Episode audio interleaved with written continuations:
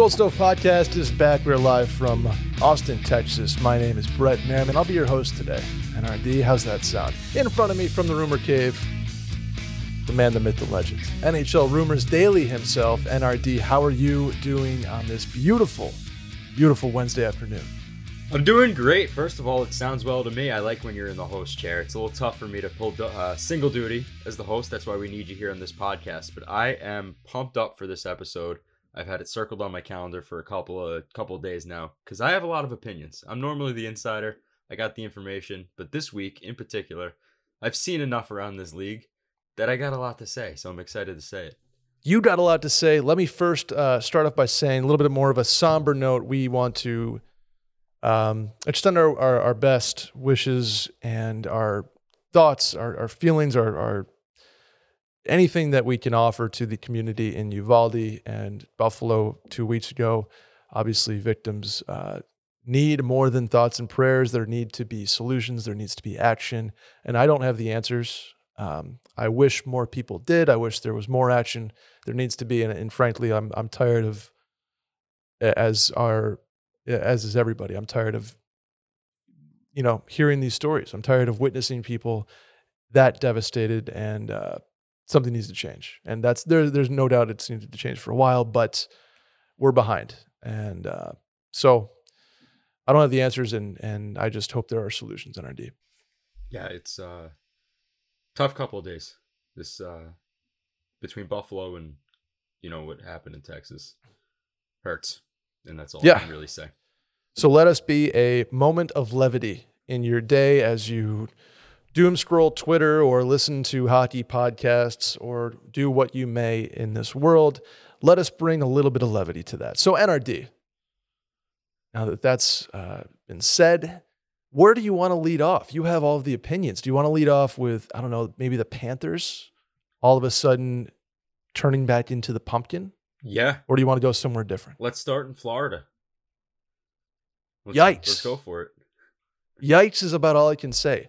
Um, there was a rumor after game three when the Panthers were on the brink of elimination that they went to the strip club in Tampa. All sources were saying that they were there till, I don't know, three in the morning, which, you know what? Here's my opinion on the whole matter. Good for them. Yeah. You're down three nothing against one of the best teams in the league, if not the best team in the league. You got to change something up. Going back to the uh, to the Renaissance or going back to whatever hotel they, the the Kimpton in Tampa was not working. So guess what? Go get the boys a little loose and have Jumbo buy a round of drinks for everybody, and hit the strip club for a little bit. I'm I'm okay with that. I understand that people are not, especially given that there was a game the next day. Maybe that's a bit of an issue.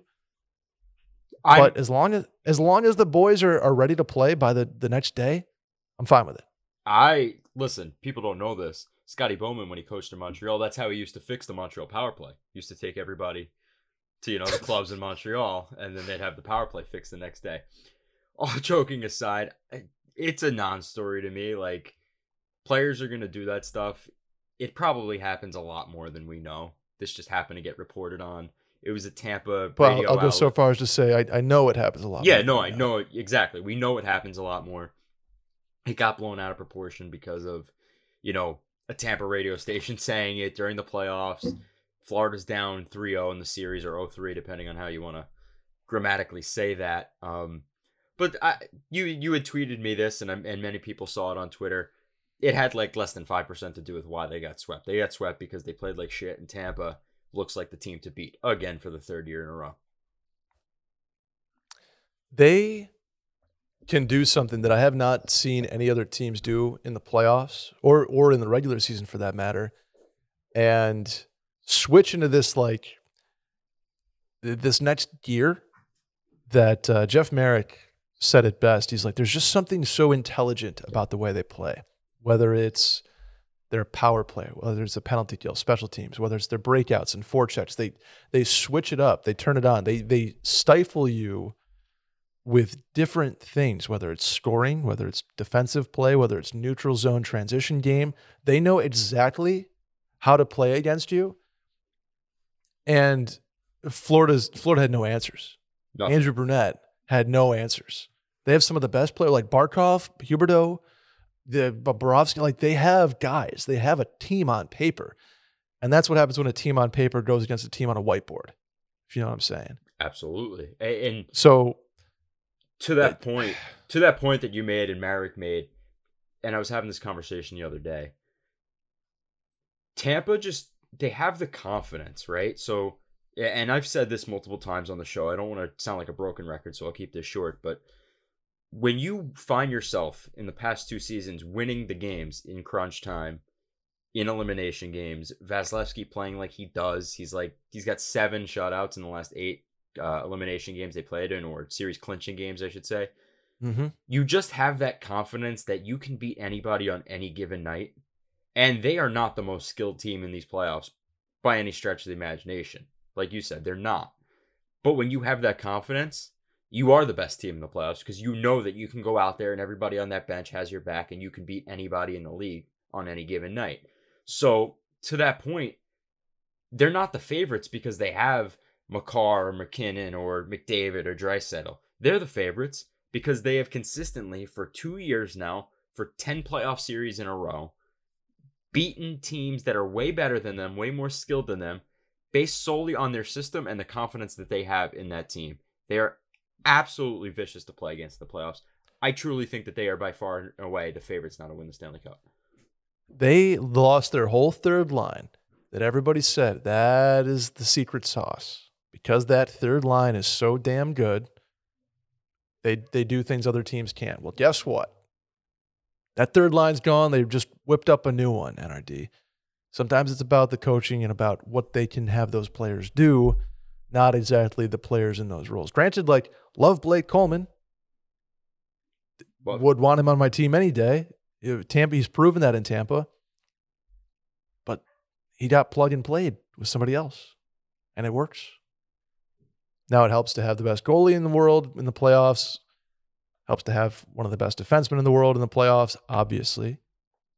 But something about that team, you just can't get through them. Um, so Tampa moves on.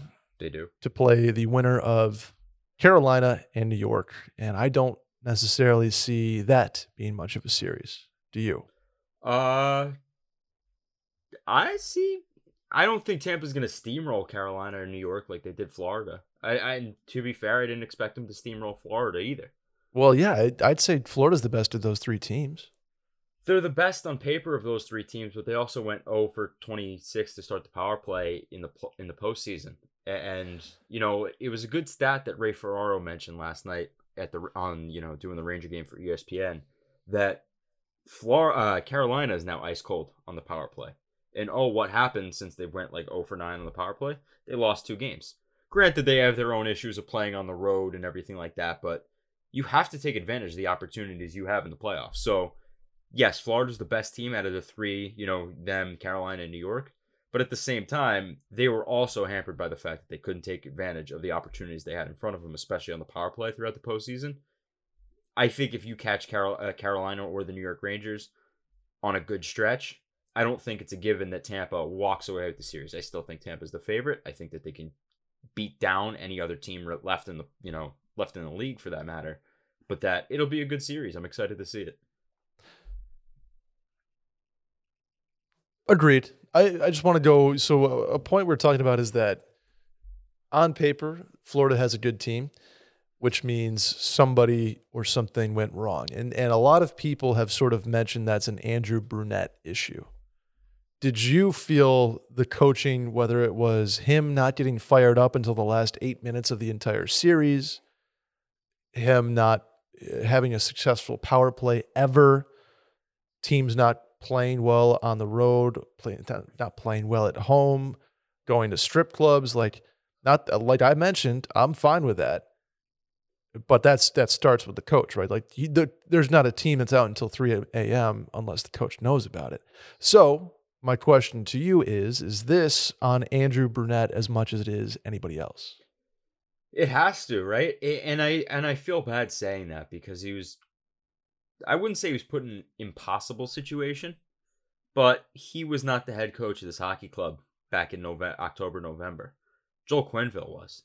And then everything happened that did with Kyle Beach. And, you know, thankfully that story came to light and, you know, discipline was handed out. But Joel Quenneville was the guy that was supposed to bring Florida to this point.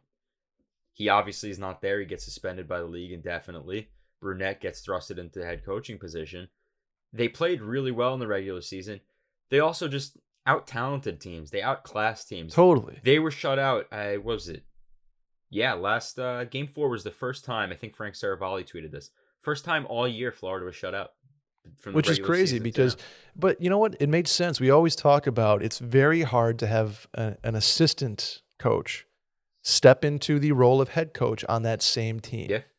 Because they're either the good guy in the locker room or maybe they're a skill guy or maybe they're they're not the head coach. They cannot bring that same level of discipline, that same level of power. It's very hard to make that transition. Unless you're the Florida Panthers and you can steamroll people in the regular season, you kind of just have to keep the guardrails up, right? Yep. There's nothing too tremendously like difficult about taking a team that's already been built, already has a message from a head coach, legendary head coach who obviously problems have come to light and and that makes sense.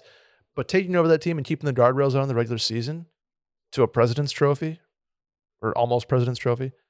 No, they won the President's Trophy. Did, did they win? Yep. Colorado didn't. Okay, so to a President's Trophy.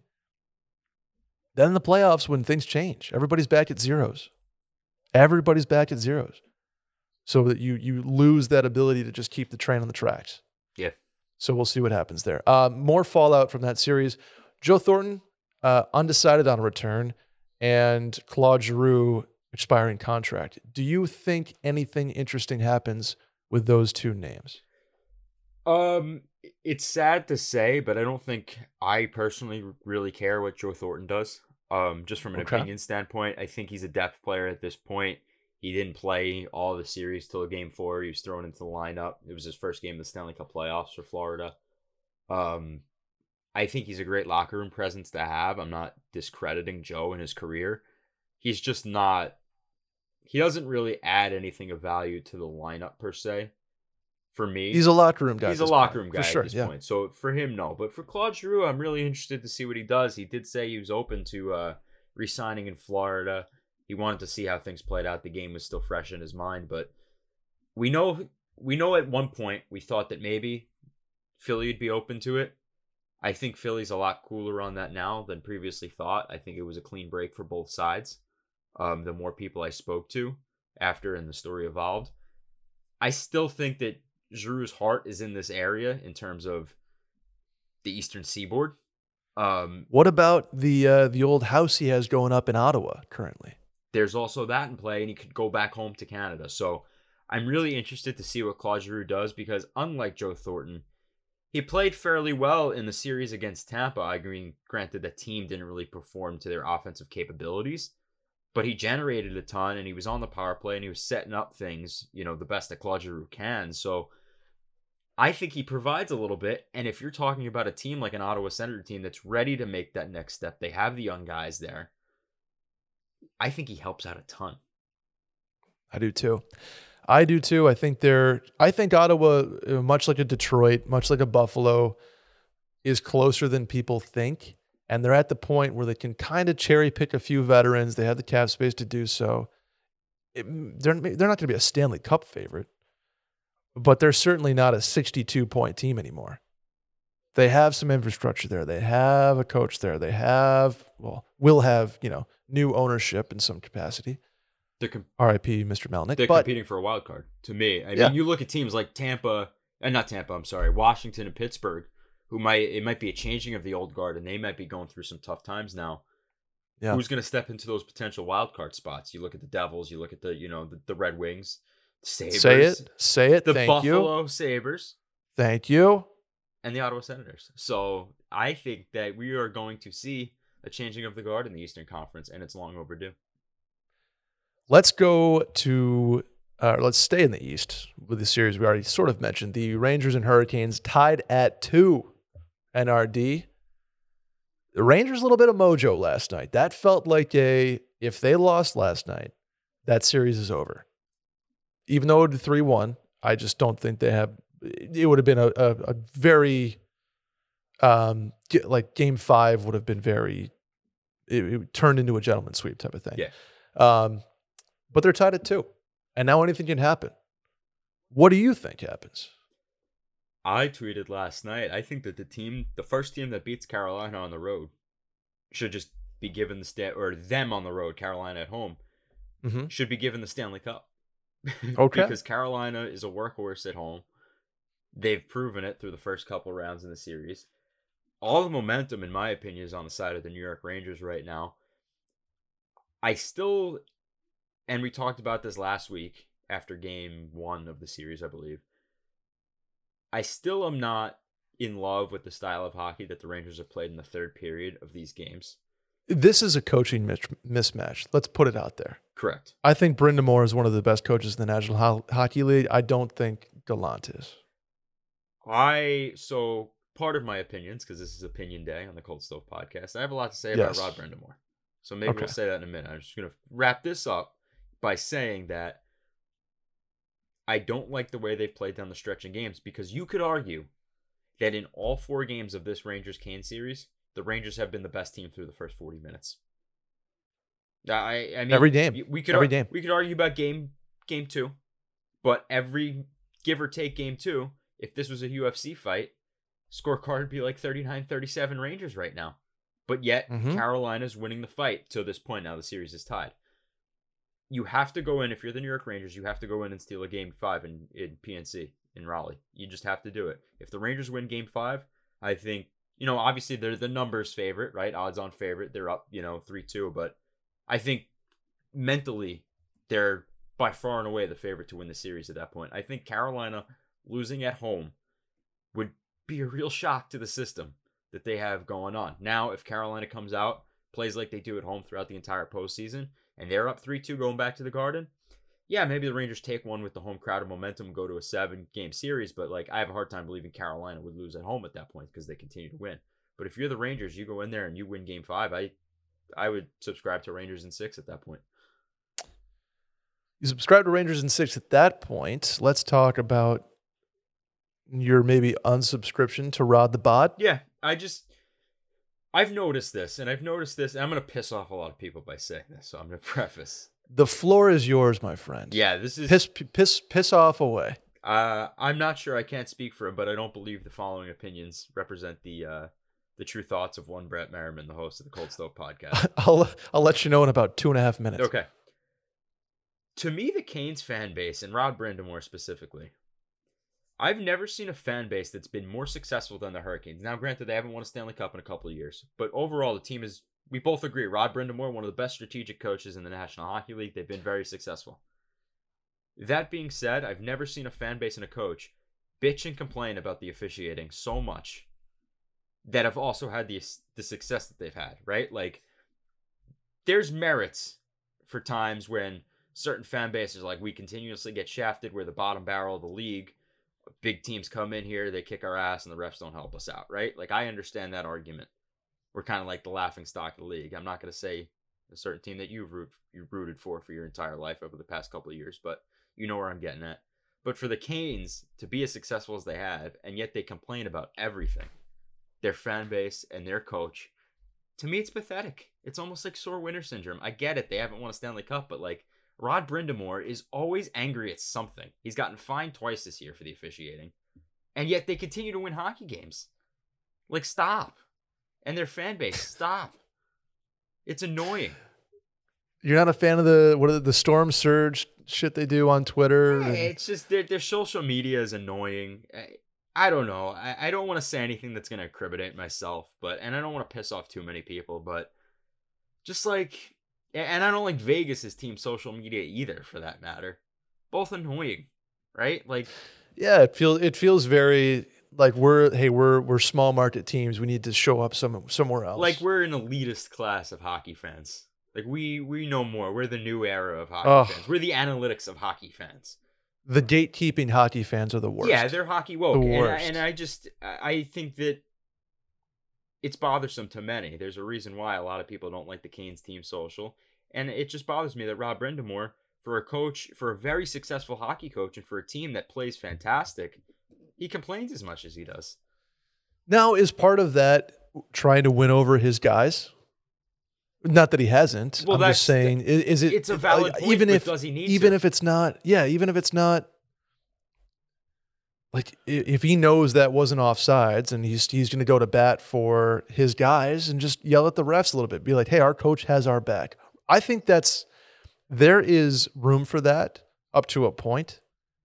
But I kind of agree with you that when you bitch and complain about everything, it loses some of the the luster. Yeah, I just that's and it's no shame. I, Kane's friends are fantastic people. You know, there's a couple in particular I could think of that have been long members of the NRD squad on Twitter. Um, that I love and I appreciate the support, but just I don't know, maybe it's maybe I'm taking out my frustrations with the way that their team social account is run on the fans, and I don't think that's fair. So I'm gonna I'm gonna round this point out by saying maybe this is misguided, misdirected, but it's just it's just annoying. Stop already. That's fair. I'm not gonna I'm not gonna agree, nor will I disagree with you. I'll I'll I'll middleman Brett that one. Alright. How's that sound? I Um, did you think the Trouba hit was anything? No, and that's part that's part of what I'm saying. Why I'm saying this Yeah. today, you know, today, last night, Max Domi fell down. Now, one fan, I don't know what team they were supporting, but they tweeted me. They said, "But it's still an elbow. He still led with the elbow," and I and I agreed with that point. That that tweeter that that sent that to me, but they don't. By definition, they should call elbows to the chest or high shoulder area because the Mhm. rule is leading with the elbow. The le- the rule is not elbow to the face, just leading with the elbow. Period but they don't. So knowing that they don't call it, he was gonna hit him square in the chest with the elbow. Max Domi fell down. He lost his edge. He's now a foot and a half smaller. I mean, he's already tiny out there. He's a foot and a half smaller than he is already. Trouba's coming across. He's already engaged. He didn't leave his feet, Jacob Trouba, and he hits him in the head, and, and it's a freak play. And he's lucky. Another, you know, follower of mine pointed this out. He's extremely lucky, and we're all extremely thankful. He came dangerously close to Jacob Trouba's skate to the face um, Yep, after he was that. down on the ice. So thankfully that didn't happen. But I can't. It's such a you know a judgment call on the ice. You can't you can't ref by video replay on that. He was falling. He catches him there. I don't think it's a dirty hit. Uh, I don't either. I'll, I'll let me throw my opinion on that. I think that was circumstantial. That's stuff happens when you fall down, catch an edge. He, he was already going for the hit. He couldn't stop. He couldn't slow down. It unfortunate play happens. Not illegal in my mind. Nor should it result in any uh, supplemental discipline. Correct. Um, so that's 2 2. Exciting to see the rest of that series, a series that is now 3 1. Actually, both of the, the rest of the series are 3 1. Edmonton in the Battle of Alberta goes up 3 1 last night. NRD, uh, our pick to win the whole thing. How about that? Yeah, I. They look good. I still don't think the series is over in five. I think going back to Calgary is good for the Flames. Um, I think so too. they competed hard last night. They were down three nothing after the first, and I heard Brian Boucher on the ESPN broadcast, and I love Boucher, but he said that this this lead is almost insurmountable on the road in Edmonton. I'm like, what are you talking about? It's three nothing. It's the Battle of Alberta. Sure enough, they And no offense, they have Mike Smith back Mike there. Smith so. is back there, and you know I don't know if you got a chance to see my Twitter last night. The only Mike Smith I now recognize is the Mike Smith that played Bubbles in the Trailer Park Boys because Mike Smith let me down last night as the goaltender of the Edmonton Oilers. I was extremely frustrated to see that goal go in the net. Um, but it is, it is, essential Mike Smith moment for that goal to go in, Oh, and know. then for him to go to, to to sit up and then throw his hands in disgust and try to blame, I don't know, the Zamboni driver for letting that puck in the net. Right. It, it was a weird. It's a, it was a tough night for the uh, the anti shoot it crowd because things happen when you put the puck on the net sometimes, and when you know you have a dark colored jersey and the fan base is rocking a lot of navy jerseys, and you throw a puck up into the into the people. Guess what? You can lose that. And 40 year old eyesight is not 23 year old eyesight, and goes through a guy's like kind of midsection, and all of a sudden the puck's in the net. And Mike Smith panic, like panic blames somebody. He's like, "What? What? What, what do you?" Literally, like you saw his his brain shorted out Yeah, in, a 10 second clip, and stuff like that happens, man. It's it, I can't believe it tied the game, but stuff like that happens. Um, Uh, Speaking of Mike Smith, let's let's discuss Lucic Smith real quick. Did you see something there that uh, I I obviously tweeted? Huh, where where have I seen that one before from Lucic? People were like, "Oh, it's not as bad." I agree, that's not as bad. There there was you you shouldn't be able to touch the goalies. Mike Smith is obviously a very um, what's the he plays with the puck a lot. Mhm. He likes to he likes to diddle with the puck, and sometimes it leads to Not always Horrible well, goals. But I, yeah, exactly. uh, Doesn't correct. play well with the puck. But when you're doing that, and you're Milan Lucic, who did like, did he come in too fast? Yes. Was he trying to intimidate Mike Smith? Absolutely. Was he probably probably trying to make some contact with him? Of course. But Smith kind of gets crossed up a little bit, sort of loses an edge or catches an edge. Lucic tries to stop, sort of catches Mike Smith awkwardly, and they both kind of tumble down. But uh, did he run him like like Ryan Miller? No. Right, that was a piece of shit hit on Ryan Miller 10 years ago, whenever it was. So I get it. But it's Milan Lucic, and when you have a reputation for hitting goalies, guess what? So, do you think goalies, and Andrew Peter brought this up on uh, after the whistle, outside of the trapezoid and the crease, what level of fair game when it comes to contact should goaltenders be? I think it's a step below common body checking. You should be I think to you should be able to put like poke check, like stick Yeah, is fair game you to can- me. In I think like, you can do one of those poke checks where you kind of throw the stick at him and you also kind of turn the hip and like box him out to the player. Like, yeah, you you should kind of be able to play a little beer lead, beer lead contact Yup, rules be- apply to goalies. I think so. A beer league contact is a perfect way to put it. To your point, I thought about this Lucic hit. I watched it like 75 times. I think Lucic knew exactly what he was doing. I think he knew. of, of that he course he, did. hit- No, of course he did. I don't think he wasn't trying to make contact with Mike Smith, like you said. I think he knew, especially when you're a guy that, like you said, hits goalies for a living. you know that exact line in the sand that you can Of get course. to between a two minute penalty and a five minute major in a game. And I think Lucic I do knows think, that uh, line very, very well throughout his career. And I think he went exactly up to that line. He's a skilled player at doing that stuff. He's done it his entire career, and give him all the credit for knowing exactly what buttons to press, you know, to get the refs and the and the other team under their skin. So I knew he hit him just enough to send him into the boards without actually like ruining his night. Right. He, I mean, and Darryl Sutter, I think, put it succinctly when he said, "Imagine if he did run him. It would have been like." If he ran him, it would have been Mike Smith sprawled out on the boards. Yeah. Even though I think Mike Smith might have contributed a little bit to that, uh, the sensationalness of it. He might have felt some contact and done a little flopping himself. Which why not? Why not? Sell that. You're a goalie and you see Lucic coming, you know what you're doing. I, I do the same thing. But I, I do think Lucic knew what he was doing. I knew he wanted to initiate some contact, make Mike Smith feel at the very least uncomfortable, at the best get the puck and and sort of take him out of position. But uh, to to Andrew Peters' point, I think beer league contact rules on goalies outside the trapezoid and outside the crease to a you know crease to a to a point, right? Because you can't poke at the puck. Like I hate when people poke at the puck with the with the glove when the when you when you cover the puck, freeze the puck, and people are coming in there slashing. I'm like, that's just such a stupid way to break somebody's hand. Yeah, it's that I don't agree with. Totally agree. Um, d- did you happen to win the Edmonton 50-50 last night? I did not. What was the uh, what was the pot on that? it got over seven and a half million. Unclear if that's Canadian or U.S., but but regardless, Oh, so if it's Canadian, seven and a half million is like four bucks. I, what it's five five and a half. It's it's eighty cents in the dollar, Yeah. right? Is kind of how you do it. Um, I just thought that was. I, I tried to get in on it. You, I, I almost VPN. Shouts to NordVPN, a sponsor. I almost VPN'd into Alberta to try to buy tickets. But I thought I figured like if I did that, there'd probably be some sort of legal ramification afterwards. So I thought against. it. Yes and no though, because you'd probably have to be in Alberta to claim it. Now, if you did win five and a half million U.S. dollars, a flight to Alberta, a red eye that night to go claim your prize doesn't seem like that Oh. expensive at that point. Not yeah, eh, not a bad idea at all.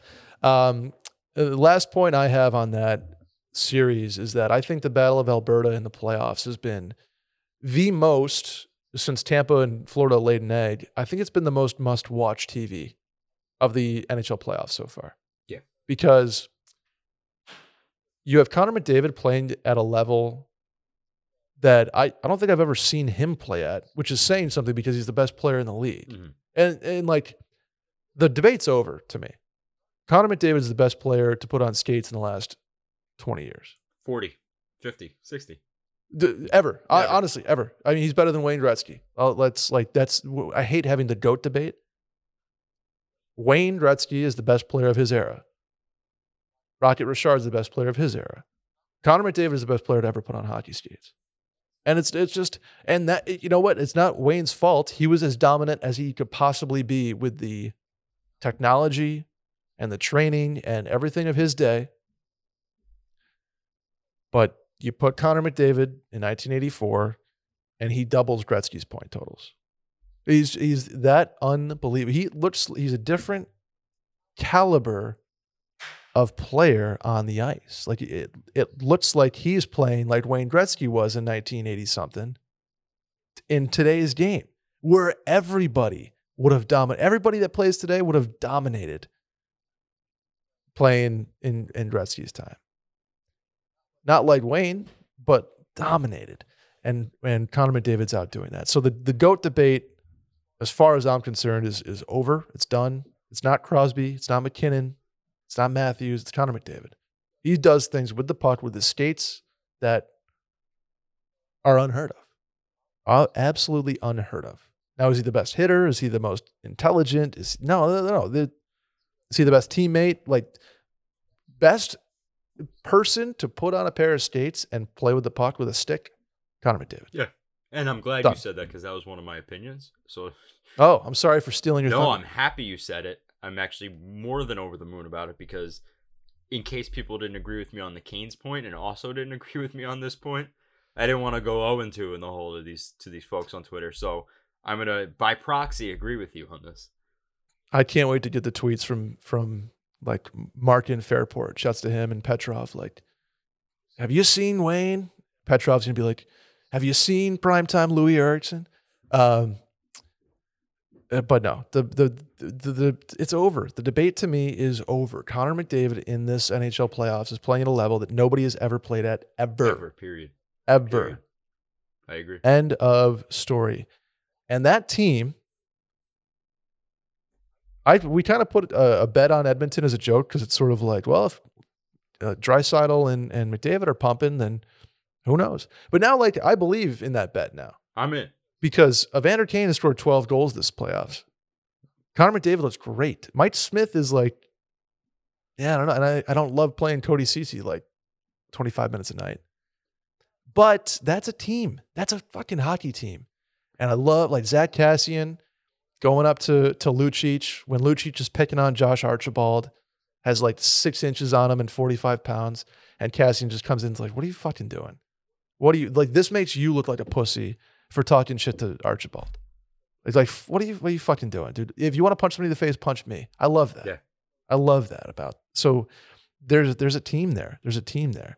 Um, did you see the clip though with the Flames going after Draisaitl's ankle? I did, and he is hurt too. That ankle's messed up. Yeah. It's not it's not 100% for sure, but more of what would you think about that and when somebody knows your ankle's busted eh, I can't stand the slashing and shit. If you're going to the corner and you want to lean on him a little bit, fine. But you're taking fucking two hand chops at his ankle in front of the net. Like that's just that's bullshit. It's bush league. It's it's something you'd see in the movie Slapshot, like from, from right. That shift looked like a movie, Yeah, like a, a cartoon, a caricature of hockey. it's just wrong. Like you said, you get into him on the boards a little bit. You know, you know if some guy's got a bum shoulder, you make sure you dump the puck into where he's got that shoulder exposed, and then you lean on him a little bit. You throw a clean check.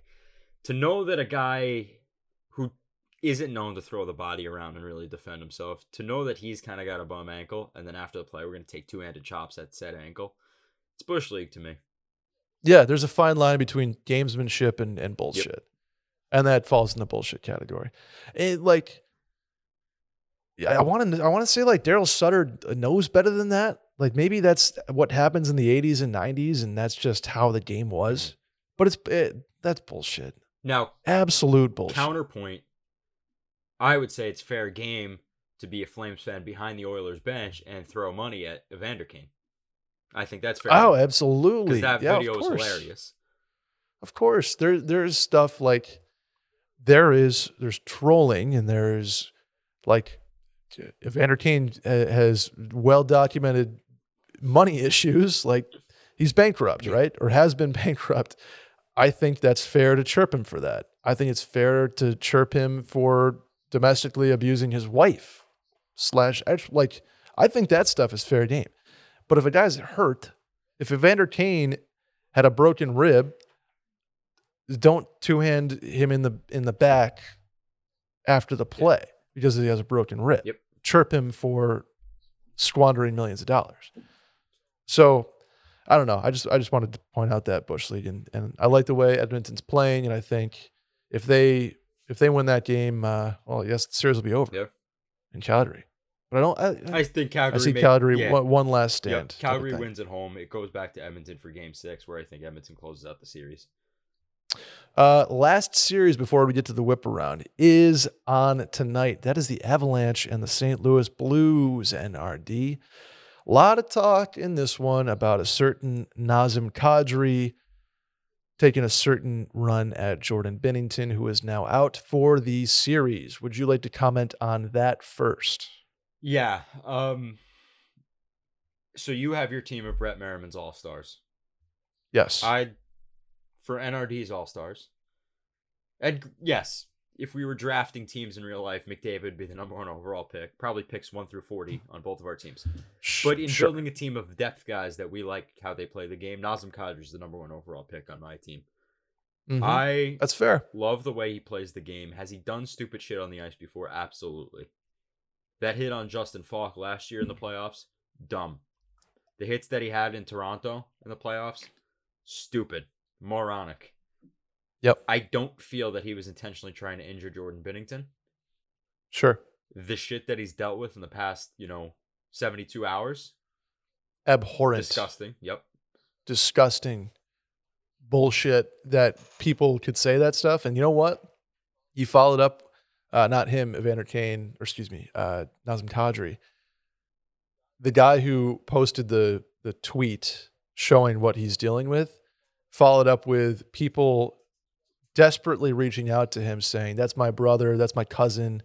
Uh, he's freaking out. Can you please, please, please take these things down? Absolutely fucking not. If you want to be a racist piece of shit in DMs, you guess what? You're going to be exposed for being a racist piece of shit in the DMs. It's just you get what you you get what you you deserve. It was so gross to me. I mean, you look at because I believe it was his wife who put it on her Instagram story, and then somebody Correct, tweeted yeah. it out through you know. was it was not it was not Nazem Kadri being like, look at me, look at me. He's he's handled this like an absolute pro. Like even though that's unnecessary, No, he, he he, has could every be right to be going mad. public, Yeah. right? But he just he's he handles it. He takes care of it on the ice. Puts up a hat trick. Yep. And that's what I love about him because you see some of the people sending that you mentioned, you know, people going, "That's my brother, that's my cousin." I mean, it was there were men, women, and children sending disgusting things to Nazem Kadri's wife and his family and himself, and Mhm. abhorrent, like you said. But for him to go out there and do what he did, and, and score a hat trick in St. Louis, to do it his way, to see Jared Bednar on the bench, you know, pat him on the back and say, "Hey, listen, man, I know it's tough to take those shots from David Perron and Pavel Buchnevich that you did, but get back out there and really get him where it hurts on the scoreboard." And he did Yeah, just on the that. scoreboard. and he lit, he responded perfectly. I don't mind the little Hulk Hogan ear, you know, hand to the ear thing, because he likes Mm-hmm. playing the villain, and he said as much in the post game interview. He he knows what he's there to do. He knows that people don't like him. He's not gonna he's not gonna go out there and skate around and be like, "I'm so sorry, don't hate." He knows exactly what he's doing, but at the same time, he Totally. didn't step out of line. He had every right to be pissed off, and I'm sure he was. But he took that anger and he took it out on the ice, and he scored three goals in St. Louis against St. Louis. And now, you know, Ville Husso, not a good playoff goalie, clearly. No, that what is going on there? Eight forty seven. You could say the playoffs. Well, you you can say that this series ended when Jordan Binnington left, you know, left the game. But if it wasn't already over, Nazem Kadri is now taking out the St. Louis Blues, and the series is going to be over tonight. Do you think that regardless of intent, playoff penalties slash suspensions should be based on resulting injury. For example, should Nazem Kadri have been suspended because of the severity of Binnington's injury versus if he had gotten right up and continued to play on? No, and I think that the Department of Player Safety has done that in the past, and I don't agree with it. I totally agree with you. Is that it should be the resulting injury, whether good, bad, ugly, etc., should not be taken into account because then it's a slippery slope. Agreed. It should be all based on a t- intent and evidence of what happened, I, unless you're like trying to happy Gilmore, Gilmore somebody with your skate, right? Mhm. Uh, it should be uh, based on intent, evidence, and the run of play versus the resulting injury. And I don't like. I get that that might be like that might be tough. You know, like a hit to the head or hit to the head and neck area for a guy that maybe has dealt with concussion issues in the past, where a completely healthy guy wouldn't have to come out of the game or wouldn't have to miss a game because of concussion like symptoms. A guy who's been through it before, like a Crosby, might have to miss a mm-hmm. game. And so all of a sudden, it you- the hit looks worse because of the resulting injury. But I, I just don't think you can govern discipline like that because then you you'd send out a fourth line guy who to go get hit by somebody, and all of a sudden, nope, your collarbone's broken. We need to suspend Pavel Buchnevich or or Ryan Strome. You know, And that's not the like we're supposed to be handing out supplemental discipline discipline for the action, not the not the aftermath of the action, if that makes sense. Correct. Right? Like Yeah. Like if I you know, Chris Simon somebody across the face with a hockey stick and all he did was lose, you know, a molar. And he wasn't hurt like Ryan Hollweg was, because I think of that incident, the first thing that Mhm. absolutely egregious that comes to mind, just to hyperbolize Sure. a little bit. If Ryan yeah, Hol Bertuzzi's Bertuzzi's number Bert- two on that yep. list, by the way. if who was that on Steve Moore, right? Yeah, I forget. I just I totally yeah, forget. Um, might have been more. Um, but like, think of those incidents, right? Si- Steve Moore. yep. Simon hits Hollweg across the face with a stick. Hollweg loses a tooth, but he's fine, and they start scrapping. Do we not suspend? You know, voluntary assault, voluntary attempted like manslaughter on the ice because Yeah. because he was fine. Like that's I know that's very hyperbolic, but that's kind of the point of what you you and I are making here is that regardless of the injury to Binnington, it shouldn't have been a suspendable play. It, it happens. It's a freak incident. It, it happens on the ice. I don't think Kadri was per- pushed into Binnington because he was behind the defenseman. So I don't necessarily agree with, you know, Nazem Kadri's defense per se that he was pushed in. It was just two guys equally with force going into the net. Both of them tried to, you know, put the skate sideways to stop. They couldn't. They were too close. Binnington's there. It happens. That's the sport that we play in. This isn't a um this isn't a light contact sport. It's hockey. It's the playoffs. Guys are going all out for pucks, for loose pucks, for a chance to score a goal. Yep. And goalies are often in compromised positions with hips and knees, especially ankles, especially. It's just it happens and it's unfortunate, but there's I don't think the intent was there. And I think the intent is what you govern, not the aftermath. Um, so I think that series is over tonight. I'm with you. Uh, I'll play, I'll take the over too. Six and a half. Everybody's on it. Everybody's on Colorado. I think this is one of those like don't overthink it nights. Uh, and you just go go win a series. Um, let's move on though, NRD. Should we whip it around? Let's go. Let's whip around the coaching carousel. What is the latest with Mr. Barry Trotz? So there were some reports earlier on in the week that Barry Trotz was a done deal to the Winnipeg Jets, and I asked, you know, the source in Winnipeg, and I was told, hold your horses on that one. And I use that pun because they, I don't even think they have cars in Winnipeg. They do only have horses. Okay. Winnipeg. What, what's the Winnipeg shots, man? Um, it's kind of the shtick, right? We got to keep it up, Brett. Um, First Columbus, then Winnipeg. He's gonna be writing NRD yeah, letters. well, gonna get close. Um, No, but I, I had spoken to a source in Winnipeg, and it was slow down. He's not accepted that yet. The offer's on the table, as I you know had said on this podcast last week. I don't think there's going to be places that aren't going to offer Barry Trotz the job. It's more so Barry, and that's what's going on here. I don't. So he. So let me slow this down. Let me slow down this point here. He 'Kay. has residence in Nashville. He he never got rid of his Nashville residence. He stayed there in the offseason, even when he was with the Islanders after he moved on from the Nashville job and to, to Washington and then to the New York Islanders. That more or less is his current home. You, you know, he's from Manitoba. He does spend summers out there, three hours away from Winnipeg. Um, his family is there, his extended family. But I think we're at a point now that if this continues on from what I've heard that he hasn't accepted the Winnipeg Jets job, I think it would take a massive change of heart for him not to take a step back and potentially only work in the front office in Nashville. I think that's where we're at with Barry Trotz right now, from what I've heard.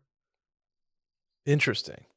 So nothing is off the table anyway. I don't think anything's off the table. I'm not here to say no, he's not going to Winnipeg. And I tweeted this Okay. because a lot of people are like, oh, you just, you know, play in that game so then you can break the scoop three days later and be like, no, I, I will gladly go back to the people that have heard it. And I've taken bookmarks in the accounts that have heard some things, you know, in the Winnipeg circle that had reported on Trotz and the Jets.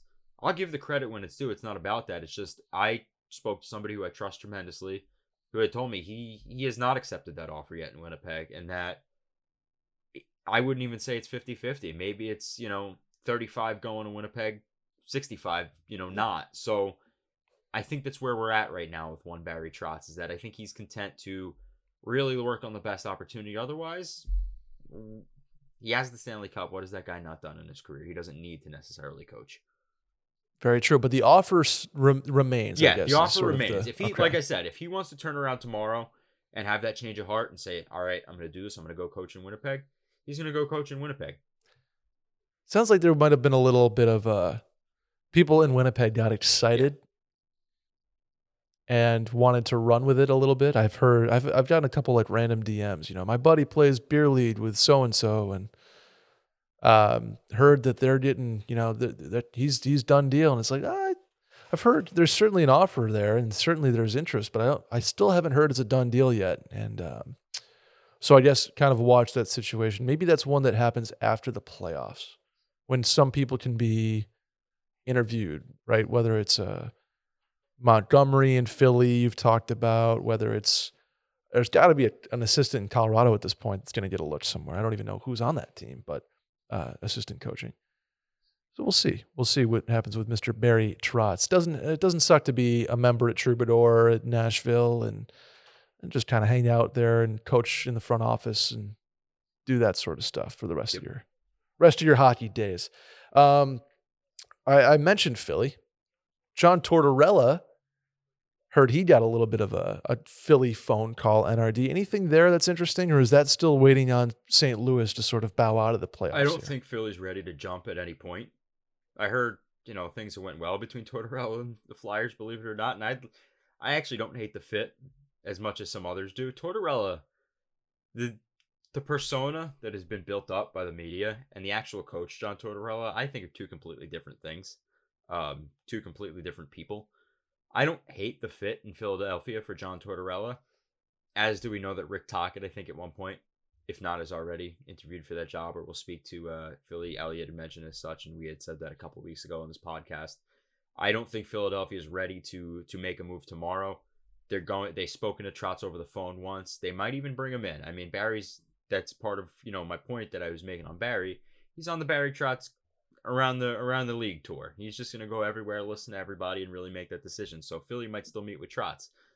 Montgomery's another name that I've heard that they're will you know they want to they want to speak to, like we said last week. So I don't get the sense that Philly's in a rush, but they can't go wrong with anybody that's been reported to them at this point, in my opinion. I think that the Chuck Fletcher and Dave Scott in the front office there are committed to uh to taking their time to getting this hire right in their minds at least, and that's up to the fans to determine how much they trust those guys to make the right hire. We shall see there. A couple other places that you don't have to comment on, but I wanted to see if you had anything, and that is Dallas, Vegas, and Detroit. Anything intriguing about those three, whether it's a name, whether it's a style, whether it's an ownership thing, does the GM get to pick, etc. Anything about those teams that, you, that you're watching or, or any smoke around there? So we haven't really talked about the Detroit job, but I think that's largely in part to Steve Yzerman. Um, he moves in silence like G and lasagna. Shout out to uh to Wheezy. Um, that's just the type of general manager he is. I think that the Detroit job is the best job on the market, but yet nobody's really talking about too, it man. because of you know the way he conducts his business. So I don't expect anything that I hear from from Detroit for that job. Dallas, they let go of everybody on that staff. I really like Rick Tocchet potentially in Dallas. Um, I'd give him a look. I like the style of coach he is. I think he'd mesh well because they got a little bit of everything in Dallas. They got guys like Pavelski, but they also got the young guys and Jason Robertson, um, who is a 200 foot player. He plays both ends of the ice really, really hard. So I love him. And then as far as Vegas goes, I will throw my hands up and preface by saying I know nothing. But I had tweeted this out the other day. Elliotte had mentioned that one team in particular, wouldn't mention the team, called the league office um, and asked about the eligibility of Joel, John Quenneville. Joel Quenneville, I'm sorry. John's his son, I think. Wouldn't it be ironic, don't you think, that It's like rain, NRD. on your wedding day, if Coach Q and Vegas was the match, and Vegas was that team calling to see about the eligibility of Co- Coach Q? One could say even the city of sin. How about that Ah, one? that's a that's better than what I've done. So I give you kudos on that. yeah, it would be interesting. It's certainly a, uh, you know, I, I, I guess we just have to kind of see where the fallout comes with with Quenneville and where the NHL falls on it, and, and where the victims of that stuff are, and, and in life, and if there's remorse, and what you know, there's a lot to be litigated on that front. Maybe not literally, but certainly in the public sphere, in the court of public opinion, if you will. Um, so that's the coaching carousel. More updates, I'm sure, as teams fall out of the playoffs. More updates as we get closer to the NHL draft and trades start heating up again, et cetera, et cetera. Because if you're a GM without a coach, you need a coach to build a style, and and you can't build a style without the guys to do it. So you got to talk to them. So I'd say a good time period is after the Stanley Cup has been awarded and before the NHL draft for coaching hires. I agree. Love keeping an eye on Yzerman though, because he hired a, Jon, a guy named Jon Cooper who did pretty well yeah, I down in Tampa I wouldn't Bay. be surprised to see him do something that we haven't heard completely off the box. Not one of the list of candidates. It's gonna be. It, it, I really think it's gonna be an out of the box. what hire. about Benoit Groulx? again? Don't know him. Coaching uh, Syracuse with the Crunch for a while. He was in the organization when Stevie was there as the general manager. I could see. I could see it. I could see it. um, Was in the mix. Was in the early mix for the Montreal job, and uh, was hired by Steve Yzerman to run the Syracuse Crunch. I could see it. Um, what, when did Jon Cooper get to Tampa? It's a good question. because I wonder like how how ready was Tampa? You know what I'm Mhm. saying? Um, so Tampa, he got there in the end of so 2020, 12, 2013 season in Tampa. So that was the uh, the lockout year. End of the remember the the season began on like January 6th or whatever. Yep. January 12th. Missed the playoffs that year. And then playoffs, playoffs, playoffs. Missed playoffs, but had a 42 and 30 record. Playoffs, playoffs, Stanley Cup, Stanley Cup, playoffs. So call them, maybe they weren't a win right this second team. The first year, 2013 14, they lost to Montreal in the 1st Mhm. round. But they were they were certainly a you know a, a Buffalo, a Detroit, a New York Rangers who are ready for that next yep. step. Yep, on the cusp. So I guess we'll find out. Now, what's funny is you mentioned that Benoit Groulx, Syracuse Crunch. Do you know who the head coach of Syracuse was in 20, 2012, and 2013 up until the end of the lockout?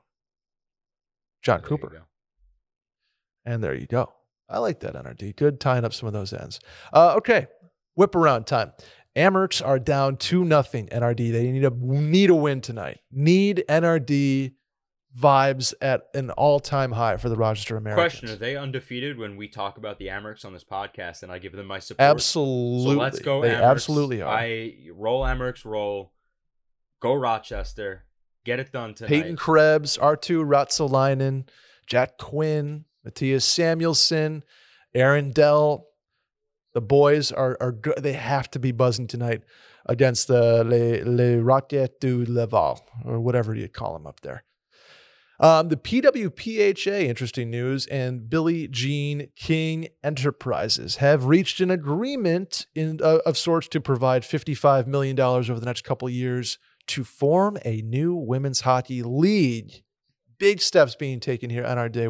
Uh, what say It's a you? massive investment, which is what they were It seeking is. a- a- through you know Jeff Marek's reporting. They were looking for anywhere from fifty-two to fifty-five mil.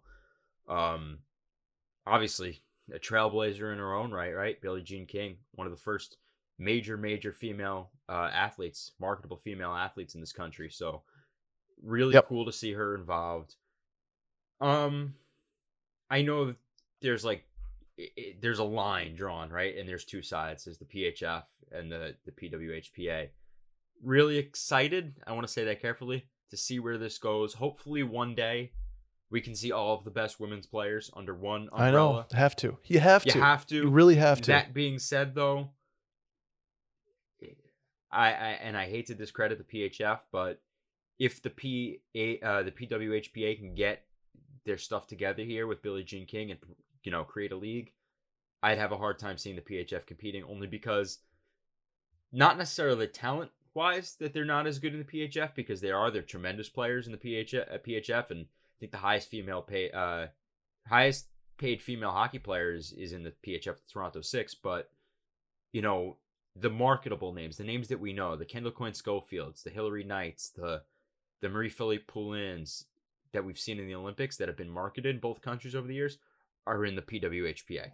So I think they'd have a much Right. easier time growing their league just based on the marketability of the players that they have.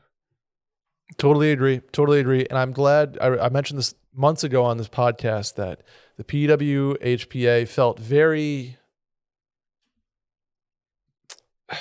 what's the like very traveling circus. There was no the, the teams didn't have like it was the secret dream tour, which is good to get players in front of people, but the allegiance was mm-hmm. tough.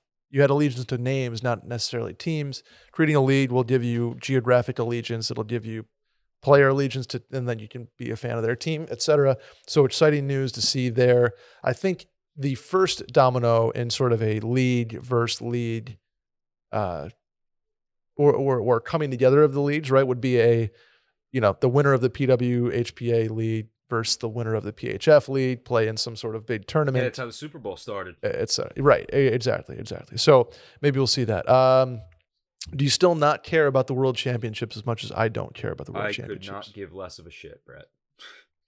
Saying.